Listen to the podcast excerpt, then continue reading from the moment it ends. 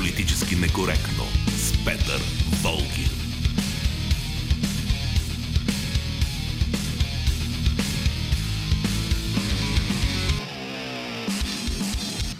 Политически некоректно с Георги Бангиев, който е звукорежисьор, Борислава Борисова, редактор на предаването, и Велина Георгиева, нашата връзка с вас в социалните мрежи.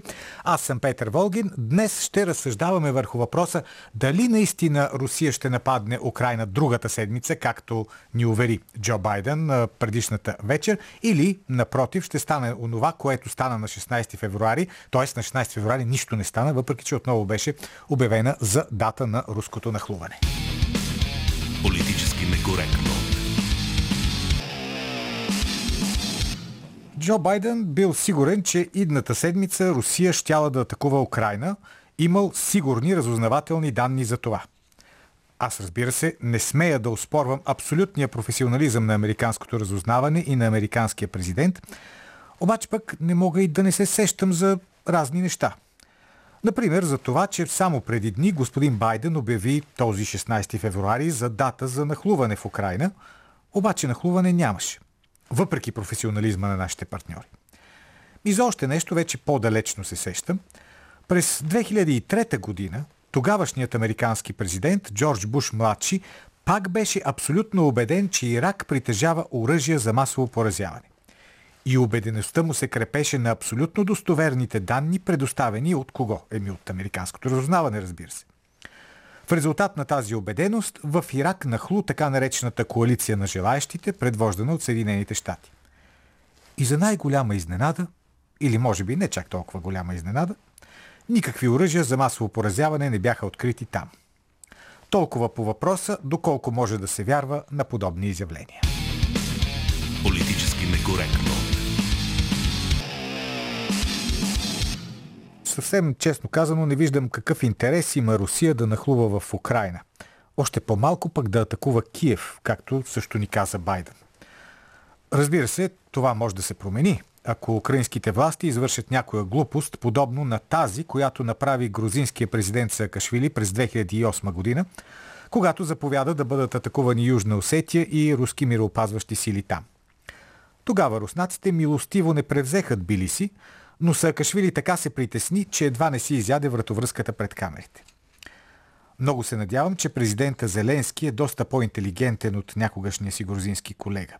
Че няма да извърши някаква тежка провокация в Донбас, подобна на стореното от скъпия Миша на времето, която пък да накара Москва да реагира. И не защото в Кремъл седят някакви ангели на мира. Руските управляващи имат несравнимо по-значителни цели от това да си губят времето с нахлуване в Украйна. Москва иска да бъде преразгледана цялата система за сигурност, която беше създадена в Европа, а и в света, след края на студената война. Съгласете се, че когато имаш такава стратегическа задача, изобщо не ти е до каквито и да било нахлувания. Политически некоректно. Да си припомним върху какво се основаваше така наречената система за сигурност, възникнала в началото на деветдесетте години. Преди всичко върху предпоставката, че има само една свръхсила, Съединените американски щати, чието указания и напътствия трябва да се изпълняват от целия свят. Що се отнася до Русия, на нея беше отредено почетното място в Миманса.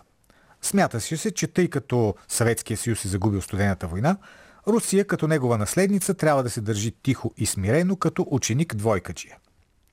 Факт е, че през деветдесетте години руската държава беше в плачевно състояние. Под мъдрото ръководство на президента Елцин, когато всички западни либерали толкова обичаха, страната беше разграбена от местни и чужди олигарси, а във военно отношение се беше превърнала в посмешище, както показа войната в Чечения. Ако тези процеси, наричани на Запад либерална демокрация и пазарна икономика, бяха продължили още малко, най-вероятно днес Русия изобщо нямаше да я има. Политически некоректно. А главната причина за да я има е в това, че Русия се отказа от прелестите на либералната демокрация и започна да защитава собствените си интереси, вместо тези на многобройните западни съветници, които я докараха до провал. От началото на новото хилядолетие Русия върви по пътя на централизацията, на събирането и на отстраняването от важните позиции на всички западни агенти на влияние. Разбира се, огромна роля в руското възраждане изиграе възстановяването на военния потенциал на страната. Без това възстановяване нищо друго нямаше да бъде възможно. А най-любопитното в случая е, че както западните лидери, така и прехвалените западни експерти проспаха всичките тези процеси. Докато Русия се възраждаше, те продължаваха да я описват с термините, които бяха валидни за елцинските времена на разрухата. И се наложи леко силово да бъдат събуждани. Политически некоректно. И първото такова събуждане стана точно преди петнайсет години на Мюнхенската среща по въпросите на сигурността. В своята, станала отдавна класически реч на този форум, президента Путин каза, че еднополярният свят е невъзможен, че Русия е държава с повече от хилядогодишна история и следователно винаги ще води независима външна политика.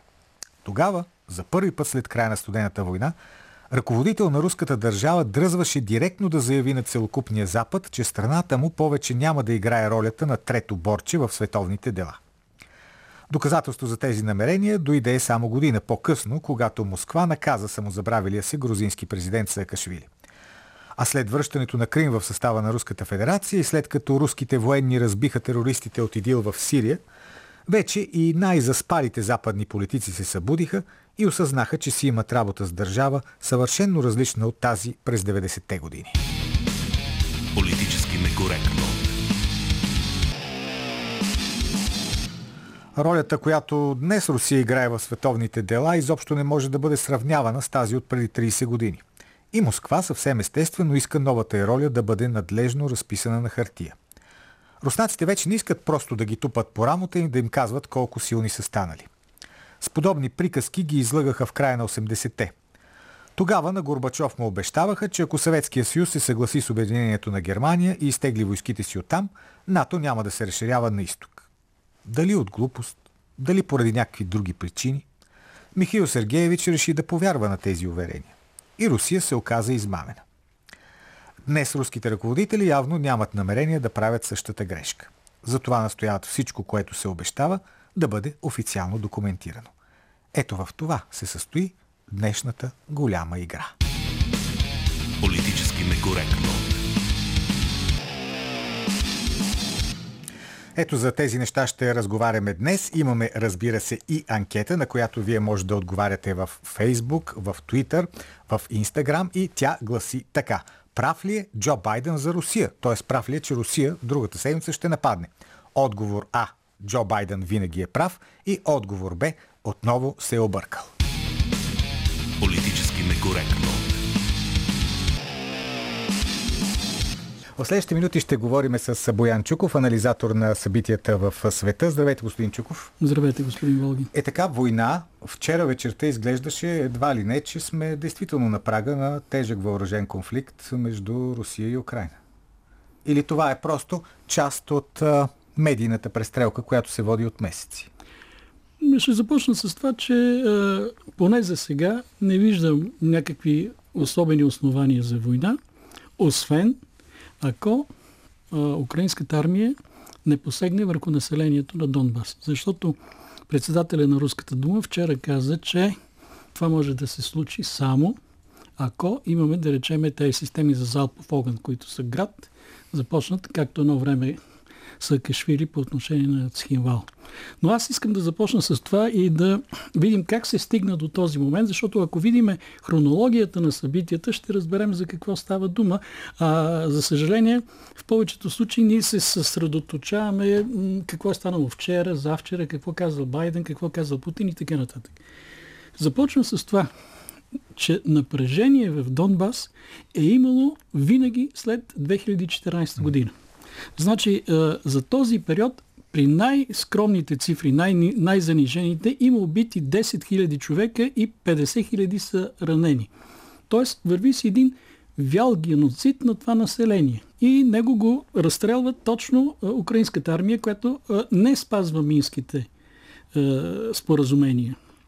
Миналата година, май, април-май, имаше отново струпване на руски войски на границата около украинската граница.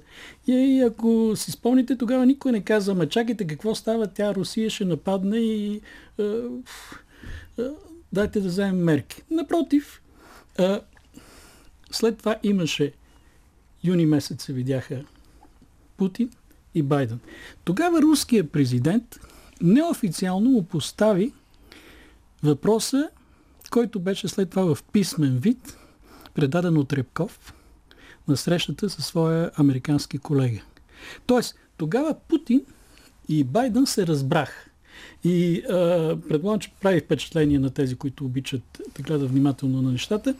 След срещата през лятото Байден започна да а, звъни редовно на, на Путин и то по негова инициатива. Обаче, когато те получиха писменно какви са условията на Русия за преформатиране на глобалната сигурност, тогава от някъде ноември месец започна една яростна кампания в медиите за това, че Русия е агресор. Даже някой казва, че тази дата е някъде двадесет и втори ноември. В Америка беше сформиран така наречения Tiger Team.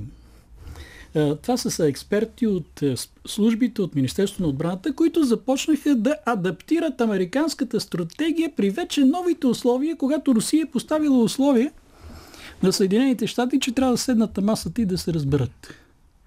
В същото време, от другата страна, ние виждаме, че Владимир Путин, когато му задават въпрос на пресконференция, той казва, ние имаме план. Тоест, Русия също има изготвен план а, във връзка с тази установка и те го питаха ми какъв е план, но той каза, в зависимост от това нашите партньори как ще реагират. И от тук започва едно надхитране между Съединените щати и Руската федерация. Естествено, една голяма част от коментарите са на хора, които живеят в старата парадигма, която беше през деветдесетте години. И тогава в никакъв случай нали, не можеше да се оспорва а, постановката, че Съединените щати са категоричният лидер на света, хегемон и а, в общи линии принципът беше такъв, а, когато разговаряш с мен, ще мълчиш.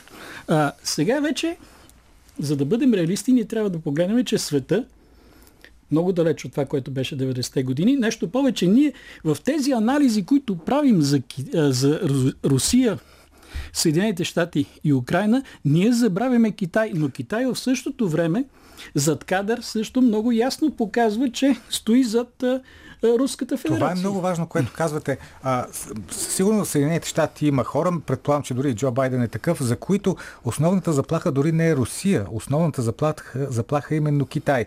Е, тези хора не може да не си дават сметка, че това руско-американско противопоставяне в момента в никакъв случай не е изгодно за самата Америка, защото не е изгодно Русия силом, т.е. Съединените щати силом да тикат Русия и Китай един на друг в обятията си. Значи, истина е, че основният противник на Съединените щати и Китай, те се съсредоточават в Азия. Тук виждаме даже сега информациите, които идват, разбира се, които не са официални. Великобритания заема водеща роля в конфликта в, в Украйна. Но конфликта в Украйна е само едно малко квадратче в проблема, който има между Съединените щати и Русия. И какво се случи обаче последните дни? Сценарият прилича ужасно много на това, което се случи две хиляди и осма година в август месец в Грузия. Защо? В Грузия тогава, това не, не е много известно, втори и трети август от Схинвал бяха евакуирани децата и жените. Тоест, ние наблюдаваме абсолютно същото на територията на, на Украйна. От една страна виждаме там една детска градина, която беше да. ударена, дойде пресата и така нататък, но всеки, който е бил артилерист и не е необходимо да е бил артилерист, знае, че вътре, ако паднал снаряд, тавана няма да бъде снежно бял, нито футболните топки ще стоят вътре. В същото време обаче виждаме, че Русия се е подготвила. Обращенията на Пушилин към населението на Донецката народна република е записано на шестнадесети февруари и това е много ясно. След това ние виждаме по какъв перфектен начин е организирана евакуацията на населението, на децата. Вече около десет хиляди човека са. А добре, тази евакуация не е ли всъщност знак, че Русия се готви да нападне? Тоест, ти след като евакуираш руснаците, това по, по пътя на логиката предполага, че искаш да спасиш своите хора при неминуемата твоя атака. А, това показва, че руснаците взимат абсолютно всички мерки да няма човешки жертви. Тъй като, да припомня само, неотдавна Путин каза така: а, е, украинската армия посегна върху населението на Донбас, тогава е свършено с украинската държавност. И украинците в това отношение много ясно го разбират това нещо. Давам ви само един много дребен е, косвен признак. Вчера главнокомандващия въоръжените сили на Украйна се обърна към населението на Донбас и обращението му беше: скъпи сънародници. Нали разбирате, че а, към терористи, които бяха наричани, няма как да се обърнеш така. По-точно те явно разбират, че нещата върват в много неприятна посока за тях и Русия е готова. При условие, че се, а, се включат а, градовете украинските, в случая наистина ще има разгромна украинската армия. Няма как в Киев да не си дават сметка за това. Няма как да не знаят, че да, евентуална тяхна атака срещу Донецката и Луганската републики ще предизвика ужасяващ отговор от страна на Русия. Значи, значи, значи има нещо, което ние също а, ни, ни обягват, тъй като естествено хората не се занимават много отблизо с Украйна. Хабар, а това Харковска област, Мариупол долу областта, те имат законодателство, което е прието и което не е синхронизирано с Киев. А там в това законодателство пише, че те имат право да имат собствени икономически връзки да, разби, да развиват с областите, които са в, зад границата. Миналата година стокообмена между Украйна и Руската федерация се увеличил с двадесет и два процента. Нали разбирате, при това напрежение, в което всеки момент се очаква Русия да нахлуе, стокооборота се качва нагоре. Нещо повече, в законодателствата на някои области на Украйна, които са по границата с Русия и Белорусия, законодателството позволява да имат двойно гражданство. Една част от жителите там а, също имат руски паспорти и са руски граждани. Нали разбирате, че това е една скрита картинка, която може да се покаже много неочаквано. Понеже си припомняме някои неща и това, което стана с Грузия и това, което стана с Крим, а за какво е знак това, че Руската дума предложи на президента Путин да бъде призната независимостта на Донецката и на Луганската републики? Това е жълт картон за Киев и даване още един лост за управление на конфликта в Украйна. Да припомня само, че преди години думата взе и прие решение да бъде предоставено възможността на Владимир Путин всъщност да използва армията срещу Украйна, когато конфликта също беше на много високо ниво. И в този план, и в този план те му предоставиха още една възможност, която той може да е използва, може да не използва. Тъй като а, законът е гласуван в думата, той е отишъл в президентската канцелария, но той не е разписан от Путин. А там няма срок кога може трябва да, да го направи. Дълго. Но аз искам да се върна към Китай, защото а, една от големите грешки, когато анализираме ситуацията около Украйна, около Украйна и света, е това, че ние не разглеждаме Русия и Китай като нещо общо, като а, партньори, които имат обща стратегия и имат общ противник в лицето на Съединените щати. Какво има предвид? Първо, китайски външен министър заяви официално, че подкрепя позицията на Русия по относно разширението и ролята на НАТО. И китайците съвсем открито казват, че НАТО е една структура, която е отживяла своето време и не би трябвало да съществува повече. Само преди броени дни, говорител на китайското външно министерство се обърна към американците и им каза: не нагнетявайте обстановката, защото и без това тя е много напрегната. И последно. Част от анализаторите казват така, че а, когато Русия влязла с О Д К Б в Казахстан, а, се изплашили, защото Китай ударял по масата и те избягали от Казахстан. А, първо, с идването на Си Дзинпин започна една огромна военна реформа в Китай. Военните окръзи бяха а, променени. И преди това те бяха три на границата с Русия, а сега са само два, като един е съвсем малък. Това е първото. Второто, което е, руска, това НОАК, китайската армия, сухопътната беше намалена с двеста и петдесет хиляди човека. Тоест, ако ти ще атакуваш Руската федерация, няма да си намаляваш сухопътните сили. Всичко е акцентирано върху военноморския флот и военновъздушните сили. И сега, когато Си Дзинпин вече еднолично е лидер на, на Китай, новите карти на Китай, те не проявяват претенции към земи, които някога са били китайски и в момента са в Руската федерация. Те чертаят Южно-Китайско море като своя собствена територия. А тази територия, тя е равна на европейската част на Руската федерация. А, в Китай беше направено Министерство на военните пенсионери. То е съвсем ново. А, съвсем наскоро бяха учредени два ордена. Орден Червено знаме и Орден Червена звезда, които се дават само при военновременна обстановка. Китай се готви по отношение на Тайван. И ние виждаме, че вече Русия и Китай имат общо патрулиране, както с самолетите си, така и с корабите си в, в Азия. И това позволява на Русия да се съсредоточи в европейската част, в своя европейски вектор. И в случая Русия и Казахстан са тила на Китай. Така че аз напълно разбирам тежката ситуация, която се намират Съединените щати, защото те трябва да излезат от тази ситуация, без да си загубят лицето. И както виждаме, Байден е разумен, но трябва да имаме предвид, че линията, която е Антони Блинкен, Виктория Нюланд, неоконите, тя фактически поставя в Байден в ситуация, в която той трябва да се увърта и да се връща крачка назад. Разбира се, руснаците показват, че като не става с добро, те имат средства военно-технически и ги оби...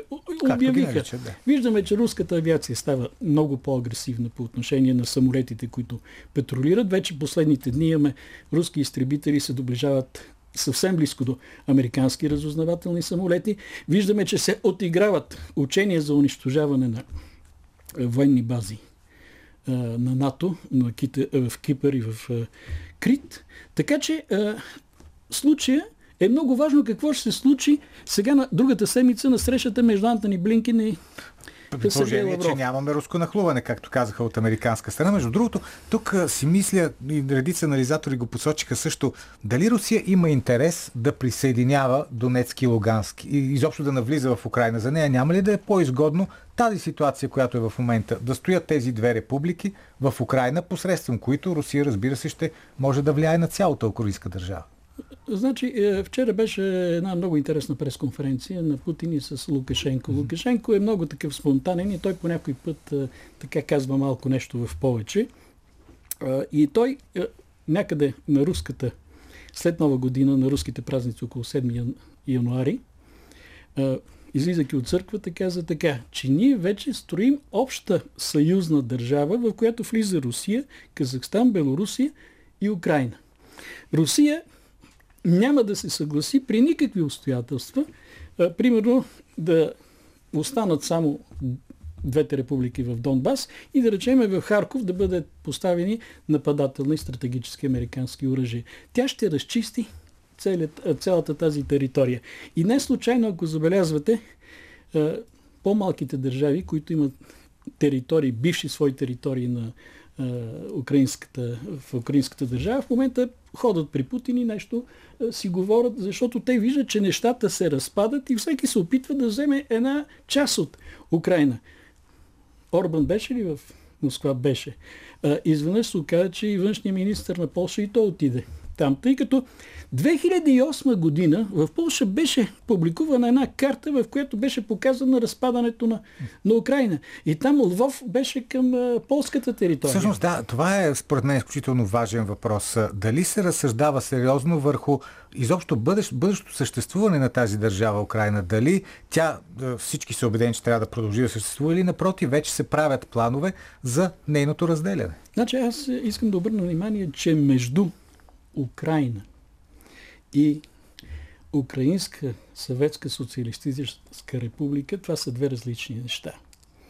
И че Русия винаги е считала, особено и Киев, като е, един от първите руски градове. И един от е, големите испански геополитици, бригаден генерал, с името Марин, съвсем наскоро го гледах, той казва така: Боже Господи, как ние не разбираме руснаците? Не можете ли, вика, да разберете, че последните модели руски подводници Борей са с имена на е, Дългоруки, на Мономах, на Александър Невски? Всичките те са били киевски князе. Това не го ли разбирате? В същото време в Fox News бивш американски полковник каза, че голямата грешка на Съединените щати е, че те не са в състояние да разберат начина, по който мислят руснаците, и продължават да живеят в този свят, който вече не съществува. Давам един съвсем интересен малък пример. Съвсем наскоро избухна голям скандал с президента на Салвадор. Наим. Един млад човек, който е роден хиляда деветстотин осемдесет и първа година, мисля. Той изведнъж реши да дублира разплащателната единица долара в страната с биткоини. И веднага трима американски сенатори влязаха и казаха: ние искаме законопроект, с който да накажем този, този лош човек в Салвадор. И той, разбира се, като повечето млади хора, в Twitter написа: Окей, бумърс. На френски французите го преведоха това като Виокон, стари глупаци. А, той казва: предайте на Байден, че когато говори за независима и суверенна Украйна, питайте го това отнася ли се за Салвадор или не. И им казва: ние не сме се пазарили американското законодателство да, звъжи, да въжи на наша територия. Тук това го разказвам за това, че вече включително и такива малки страни като Салвадор, а да не забравяме, че този, този президент Салвадор, той подкрепи Гуайдо в Венецуела. в Венецуела. Така че и той вече започва да се оглежда и да се услушва. От друга страна виждаме, че украинските е, власти са също много нервни. Е, скана скандал тези дни с украинския посланник в, е, в Германия, защото той започна да обвинява германците, започна да се държи много неприлично с тях, започна да ругае включително и външната министърка на, е, на Германия, която може би е най- плътно и, де се казва, техен човек стои най-плътно за тяхната политика. И в е, е, германския Бундестаг вече един от депутатите стана и каза: дайте да го изгоним този човек тук. Е, и ако погледнете много внимателно френската преса, защото аз се наблюдавам много плътно, френската преса е много тих. Нещо повече, ако погледнем е, някои статии на Фигаро, които бяха преведени в България, да речем едно от заглавията: Байден е в истерия. Е, Германия също стои. И за да приключа с този глобалния анализ, искам да завърша само с това. А, едно време, когато беше създадено НАТО, първият генерален секретар Исмей каза така: НАТО го правим, за да може Русия да е навън, Америка да е вътре, а Германия да е долу. Сега имаме същото нещо, пак Германия да е долу, но вече германската индустрия, германската промишленост, за да не бъде конкурентно способна на американската. И затова в случая англосаксонците много искат да има война в е, е, Украйна, защото това ще позволи да се, да се направи тази стена между Руската федерация и Западна Европа и да бъде отрязана от е, руските енергийни доставки. Ще видим наистина с интерес, ще проследим дали това ще се случи. Боян Чуков, много ви благодаря за този разговор.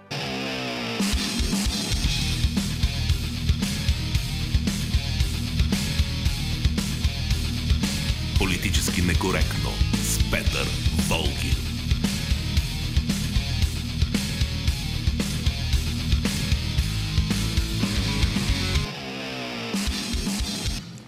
Както и с Георги Бангиев, Борислава Борисова и Велина Георгиева. Сега ще ви прочета два коментара от Скайп по повод днешната ни тема. Дали Русия ще нападне Украйна едната седмица, както каза Джо Байден. А, така Румен Митов пише... А, така, той пише за агресията на Русия, която цели единствено да замаже комплексите на Путин, който превърна тази богата държава в треторазрядна сила с брутен вътрешен продукт, колкото Португалия, и в повсеместна бедност и нещета. Затова новият Хитлер, като видя, че струпването на войски по границата с Украйна не повишава уважението към комплексирания диктатор, вече извади на светло наследеното от Съветския съюз рядено оръжие. Явно е, че, явно е, че сега вече ще му обърнат внимание и ще го презират още повече. И още едно мнение от а, нашата страница в Skype. Истеричната пропаганда на САЩ и натовския говорител Столтенберг, как Русия ще нападне Украйна, е промиване на мозъците на световната общност и обосновка за предстоящото увеличаване на американските войски в Европа. За каква агресия на Русия говори Белия дом, когато Съединените щати имат над хиляда военни бази по света, според книгата "Премълчаваната история на Съединените щати" на Оливър Стоун и Питър Кузник. И след като всяка държава има право сама да избира принадлежността, както заяви в интервю в събота сто и петдесет тази сутрин заместник държавния секретар на Съединените щати, на какво основание тогава Байден ще решава съдбата на Северен поток две, който въобще не ги касае. Политически некоректно. А вие също, разбира се, може да пишете и в Skype, и в Facebook на нашата страница. След малко ще може да се обадите на нашите телефони нула две девет шест три едно пет шест пет, нула две девет три три шест седем четири три и нула осем осем девет двеста и две двеста и седем, да си говорим за вашите предположения дали Русия ще нападне идната седмица Съединените щати. На, същия, на същата тема е и нашата анкета, на която можете да гласувате. Анкетата е така: прав ли е Джо Байден, че Русия ще нападне Украйна? Отговор А: Байден винаги е прав. И отговор Б: отново се е объркал. Политически некоректно. А сега сте вие на нула две девет шест три едно пет шест пет, нула две девет три три шест седем четири три, нула осем осем девет двеста и две двеста и седем. Прав ли беше Джо Байден, когато ни каза, че Русия ще нападне Украйна другата седмица? За това разговаряме днес. Светлана Селина пише в Фейсбук, в нашата страница "Политически некоректно": съвсем е ясно кой кого ще напада. Потокът на беженци от Украйна се е насочил към Русия. Беженците винаги бягат от страната агресор към страната, която ги защитава. Не е обратното, нали? Така, Калин Константинов: Русия, без да бъде провокирана, няма да нападне Украйна. Лошото е, че такива провокации от страна на Съединените щати и техните съюзници постоянно се случват и накрая най-вероятно Кремъл ще бъде принуден да влезне в ДНР и НЛР, за да спаси това, което е останало от Донбаските републики. Людмила Стоянова: Русия няма интерес да нападне Украйна. Западната истерия вече става комична. Русия е достатъчно силна, за да обръща внимание на западните кукловоди. Така, слушам ви. Добър ден. Чу... Чувате ли ме? Заповядайте. Добър ден. Слушам ви.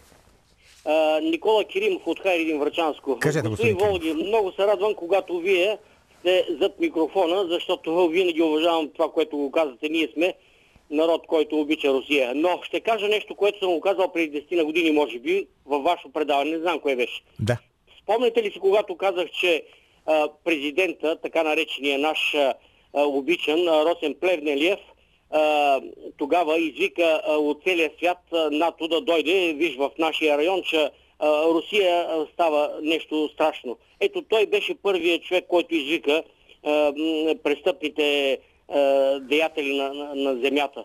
Да не се връщаме толкова назад. Кажете, кажете какво очаквате. Какво очаквате? Той скачаше като петел върху жешки извържения, било кравешки, било човешки. Няма значение, ако си спомнете. Добре, Но, кажете, кажете какво друго, очаквате за другата седмица. Е глава, а не опашка. И не може всеки вятър, който излиза изпод опашката, под формата на газ, да ни мести, било европейски вятър, било американски. Да. И третото нещо, което ще кажа, две изречения ще прочита, което касае целия народ, целия свят на тази земя. Това е от Словото Божие, което ще ви заинтригува.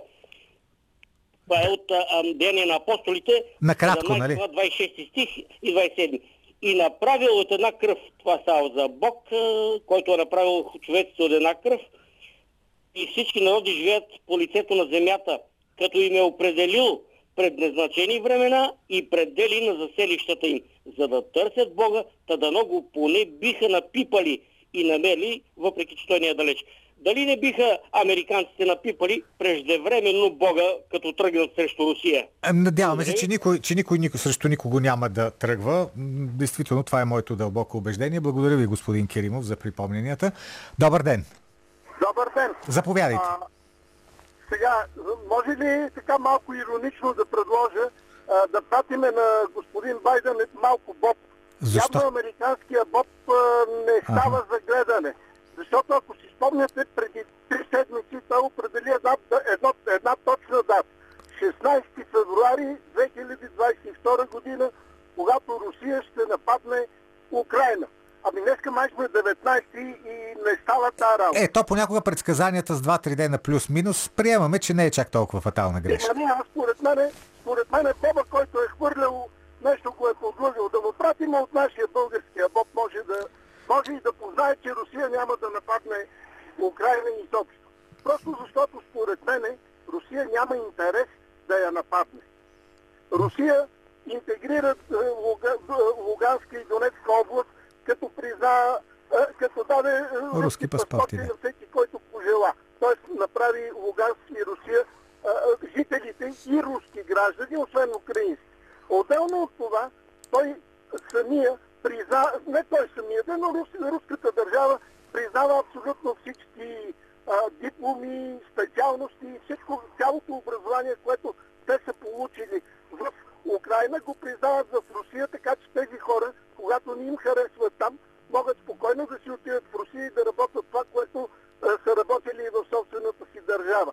А, с други думи казано, а, ако не териториално, той а, социално и по всякакъв друг начин, той, той присъедини а, Донецка и Луганска област към, а, а, към Русия. За какво може да я напада? Да я нападне, за да може а, вместо, на, вместо Полша, нали, между, на полско-украинската граница, да се сложат ракети на украинско-руската граница, т.е. на границата, където, където Украйна ще граничи с Луганск и Донецк. Ми, аз не смятам господин Путин за толкова а, тъп държавник. На мен също не ми се струва вероятност от такава а, атака, но пък както се казва, нищо не можем да изключим, защото ние може да си разсъждавам логично, пък понякога нещата не се случват по логичния начин. Доста такива примери има в историята. Благодаря ви. Добър ден! Добър ден! Заповядайте!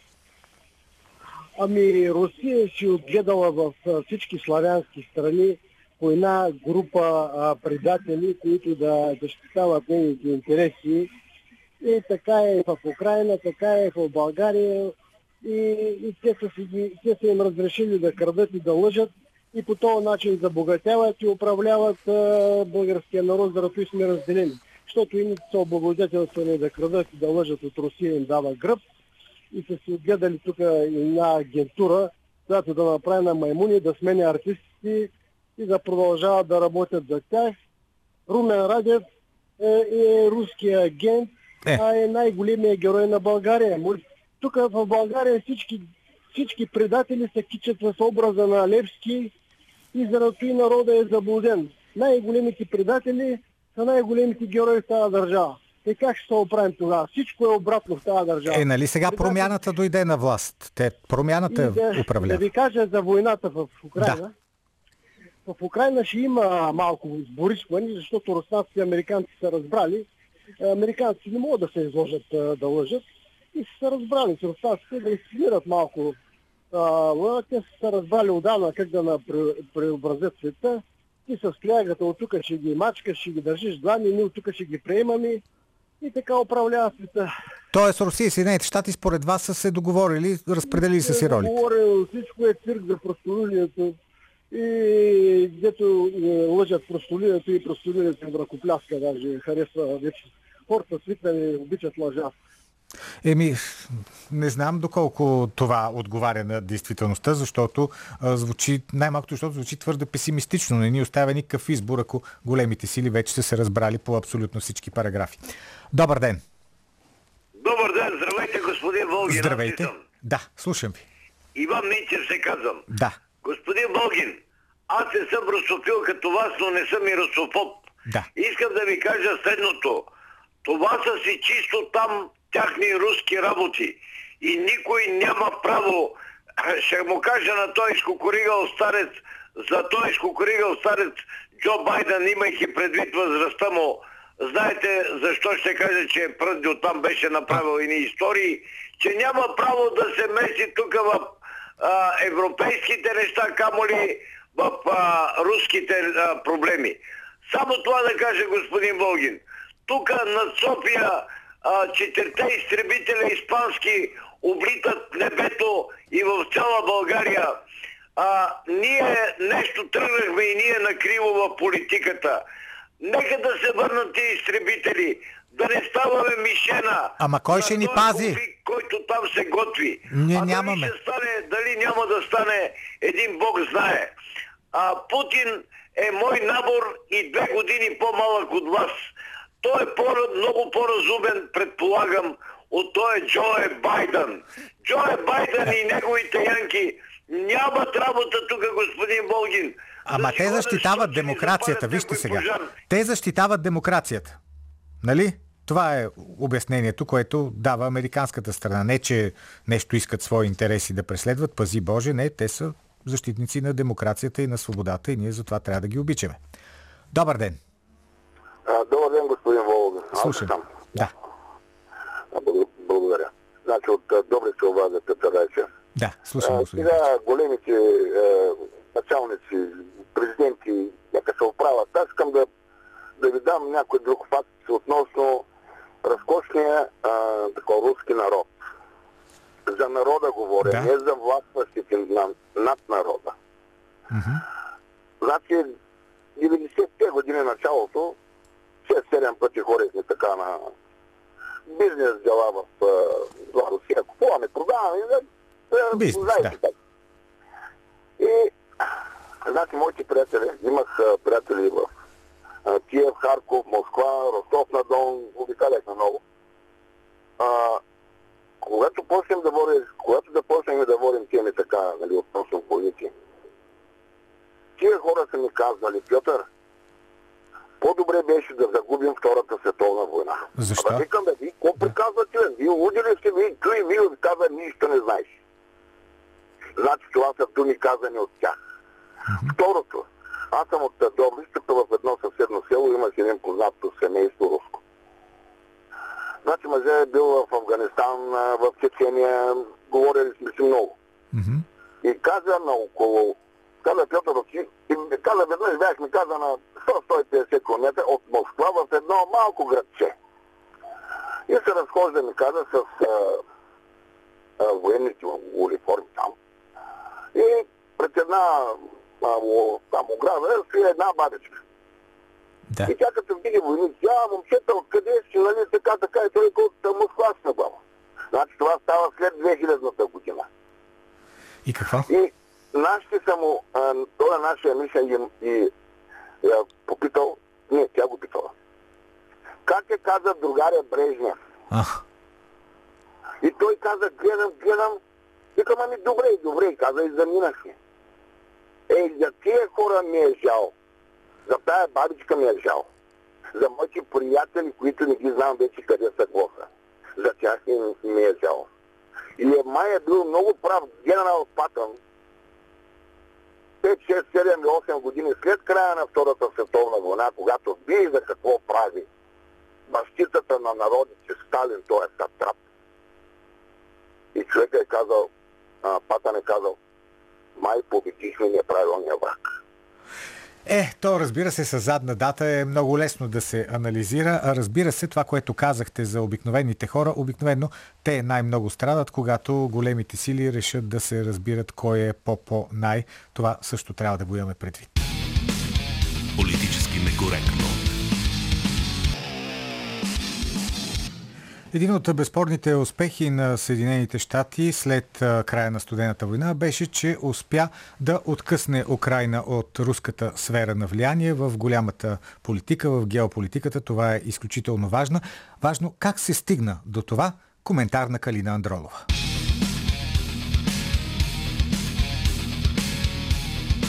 Ураба!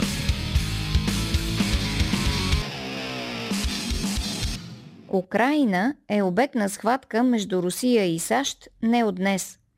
Цялото постсъветско пространство е външнополитически интерес на Русия. Вашингтон обаче инвестира много, за да възпрепятства Русия да монополизира влиянието си в този регион. САЩ направиха всичко възможно западни фирми да придобият контрол над част от енергоресурсите в постсъветските републики, считайки, че това е начин да ограничат нарастването на Русия и да попречат на интеграцията на съветското пространство. Американската тактика включваше и поредица от цветни революции, които да свалят проруските политически елити и да ориентират бившите съветски републики към отстраняване от Москва. САЩ разбират демократизирането на постсъветското пространство основно като противопоставяне на Русия. Преговори между Украйна и Европейския съюз се водят от две хиляди и седма година. Когато Янукович печели изборите за президент, той отначало декларира, че Украйна ще върви към Европейския съюз и обещава партньорство с НАТО, което по думите му е неизбежно. Западните фактори наблюдават много внимателно Янукович, чиято майка е рускиня, баща му е от Беларус, но отгледан от баба си, която е полякиня. Както и да се увърта Янукович, на двадесет и седми април две хиляди и десета година Украинският парламент, Върховната Рада, ратифицира нов двадесет и пет годишен договор за наем на базата в Севастопол от руския военноморски флот, считано от две хиляди и седемнадесета до две хиляди четиридесет и втора година. Решението е прието в обстановка на безредици и скандали в пленарната зала с мнозинство от двеста тридесет и шест гласа от общо четиристотин и петдесет. Янукович ликвидира и Комисията за подготовка на Украйна за влизане в НАТО. Всичко това обезсмисля усилията на САЩ и те предприемат ход по познатата схема за мек преврат. И когато през две хиляди и тринадесета година Янукович отказва да подпише договора за асоцииране на Украйна към Европейския съюз, избухват протести. Те се превръщат в кървав майдан, който води до свалянето на Янукович от власт.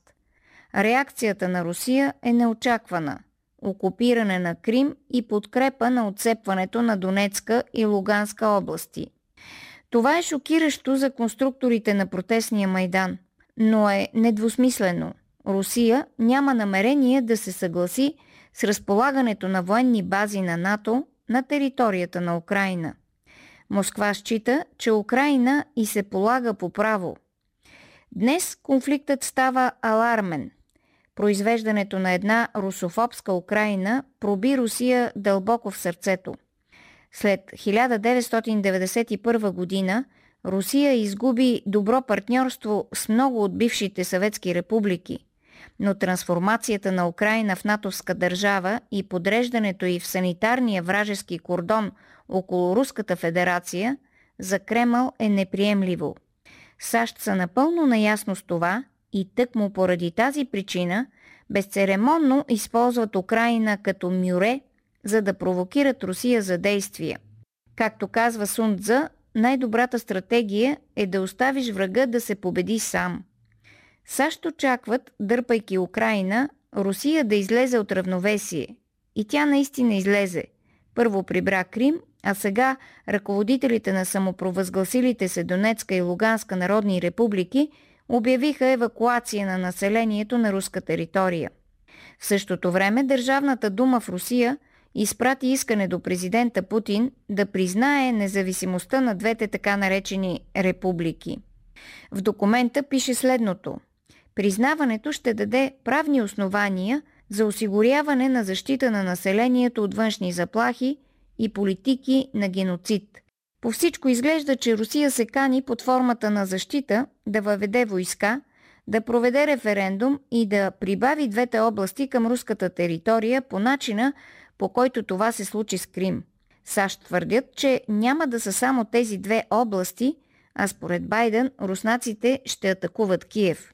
А може би Русия просто ще продължи да ползва този конфликт, за да упражнява натиск върху Украйна. Около петдесет години трябваха на Русия да приеме, че политическият резултат от Втората световна война повече не може да служи за основа на съвременния световен ред. Днес сме свидетели, че изминалите тридесет години вече натискат САЩ да приемат, че политическият резултат от рухването на комунизма повече не може да служи за основа на настоящия световен ред. САЩ все още живеят с усещането за свръхдържава, която е монополизирала глобалната власт и никой не може да й противоречи.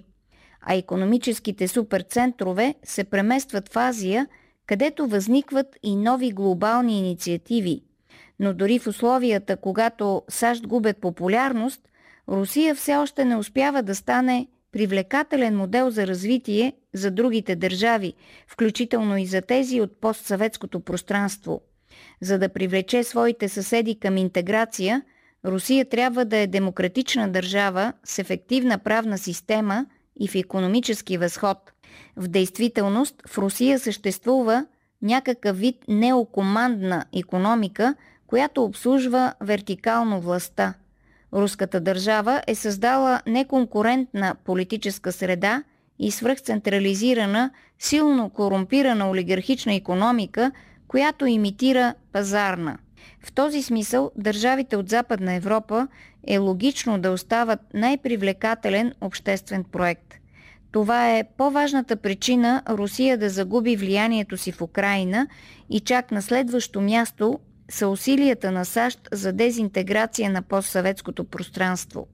Качествените характеристики на една държава, нейното интелектуално превъзходство и привлекателност като успешен обществен модел на развитие правят въпросната държава да има влияние, да упражнява така наречената мека сила.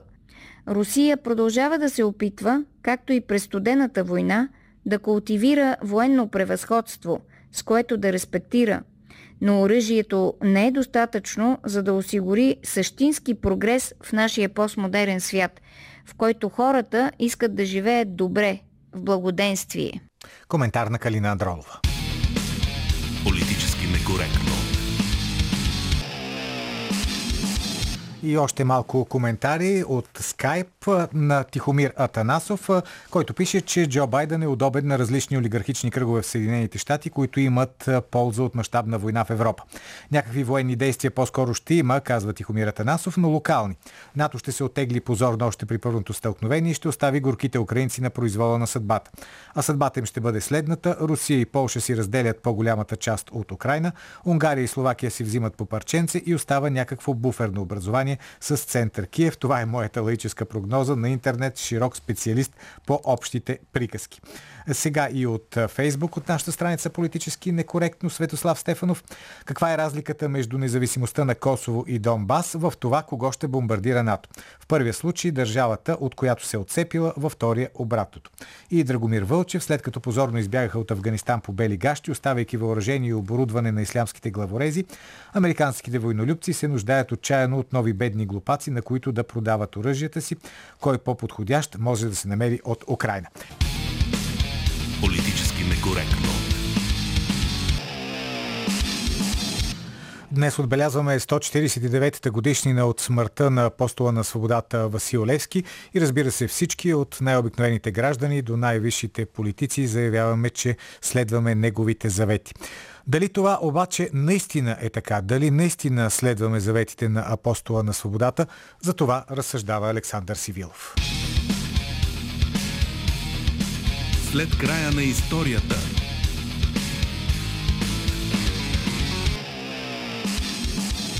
Васил Левски е иконата на българското национално революционно движение. Днес всички като че ли знаят всичко за него. Но за съжаление политиците се сещат за саможертвата му на деветнайсети февруари всяка година и славословят без реално да си спомнят това, което са учили в училище. Тъжно е, че нещата, които достигат до децата ни в днешната учебна програма, са само едни изпразнени от смисъл думи и нелепи стихчета. Знаем ли защо е важен за България Васил Левски? Ще знаят ли децата ни какво наистина е дал той на нашето общество? Тук настъпва голямото объркване и то не е само при първокласниците. На днешната дата аз само ще ви припомня някои от заветите на апостола. Във всички речи и високопарни репортажи, които ще чуете днес, ще се говори за чиста и свята република. Това е едно от най-важните му послания, но дали си представяме как изглежда то през деветнайсети век? Във времето, когато българите живеят в гнета на Османската империя и се борят срещу робството, Васил Кунчев изведнъж предлага новата държава, за която са се борили предците ни, да бъде република. Европа по това време е управлявана само от крале и императори, а Балканите са част от една от най-ретроградните империи. Васил Левски не стига до тази идея сам, а стъпва върху философията и концепциите на Георги Раковски и Любен Каравелов, В тази голяма общност от будни българи се правят истински политически планове за това как да бъде възстановена нашата независимост. Всички те поставят въпроса за възможностите ни за самостоятелна революция и това ги различава от така наречените стари. Хора, които също допринасят много за българщината, но много от тях предпочитат някакъв еволюционен вариант. Да търсим помощ отвън или да се надяваме на реформите в самата Османска империя. Васил Левски се оказва едно от тези много радикални лица на нашето освободително движение, защото той ни посочва не само пътя, по който трябва да върви, но и крайната цел – република. Една по-справедлива и модерна система, която ще изведе България пред другите европейски и световни държави. За съжаление, след руско-турската освободителна война, политическите реалности не позволяват да се следва неговата идея. Устройството на нашата държава е определено отвън и тук проблемът не е само в Руската империя. Берлинският конгрес поставя едни съвсем различни рамки на нашето общество и политическо бъдеще. За съжаление, хората, които са били близки до делото на Васил Левски, по-нататък ще потъпчат републикански идеал. Стефан Стамболов довежда до българския трон Фердинанд Сакскобургготски, човек, който води страната ни към първите национални катастрофи и е виновен за избухването на необявената гражданска война, която ще бушува у нас от двайсетте до края на четирийсетте години на двайсети век. Ако някой не е сигурен какво всъщност предлага апостола, ще ви прочета целта, която той залага при създаването на Бе Ре Це Ка с тъй наречената наредба на работниците за освобождение на българския народ. С една обща революция да се направи коренно преобразуване на сегашната държавна деспотско-тиранска система и да се замени с демократска република, народно управление. На същото това място, което нашите прадеди с силата на оръжието и със своята кръв са откупили, в което днес безчовечно безнеят турските кеседжии и еничери и в което владее правото на силата, да се издигне храм на истината и правата свобода. И турският чурбаджилък да даде място на съгласието, братството и съвършеното равенство между всички народности. Българи, турци, евреи и прочие ще бъдат равноправни във всяко отношение. Било в вяра, било в народност, било в гражданско отношение, било в каквото и да е било. Всички ще спадат под един общ закон, който по вишегласие на всички народности ще се изработи. Равноправие, демокрация, законност. Това са посланията, които ни завещава Васил Левски. За съжаление, много хора, които днес смятат, че го почитат, всъщност не знаят за отношението му към другите народности. Не знаят, че той търси свобода за всички, независимо от вяра и раса, и заради това често може да видим лицето му татуирани по телата им, заедно с свастики и друга нацистка символика. Васил Левски е символ на освобождението и на идеята за ново начало, което за съжаление не идва в България по начина, по който са го искали както той, така и Христо Ботев, Любен Каравелов и Георги Раковски. Вероятно иначе щяхме да имаме по-различна история. Сигурно елитът ни щеше да бъде от хора с такива идеалистични възгледи като неговите, а държавата ни щеше да има друго място в света. Това не означава, че всичко е загубено. Напротив, другият завет на апостол е да се борим, да променим света около нас. Смятам да завърша с друг негов цитат, който днешните ни политици и богаташи явно не знаят, но ние трябва да я помним. От никоя страна нищо не се надяваме и никому за нищо не се молим. Всичко се състои според нас в нашите задружни сили. Против тях не може противостоя и най-силната стихия. Доцент Александър Сивилов. Политически некоректно. Ето и резултатите от днешната анкета, в която ви попитахме прав ли американският президент Байден, че другата седмица Русия ще нападне Украйна. И Велина Георгиева обобщава резултатите. осемдесет и шест процента от гласувалите във Фейсбук казват, че американският президент се е объркал отново. На това мнение са и нашите последователи в Туитър. Там така са гласували седемдесет и седем процента, а в Инстаграм са осемдесет и осем процента. Средно около шестнайсет процента от вас, от вас смятат, че Байден винаги е прав. Политически некоректно. Днешното политически некоректно завършва. Следва Цвети Радева и имат ли песните спиране, а политически некоректно ще слушате отново утре от дванайсет и двайсет с Силвия Великова. С вас се разделят Георги Бангиев, Борислава Борисова и Велина Георгиева. Аз съм Петър Волгин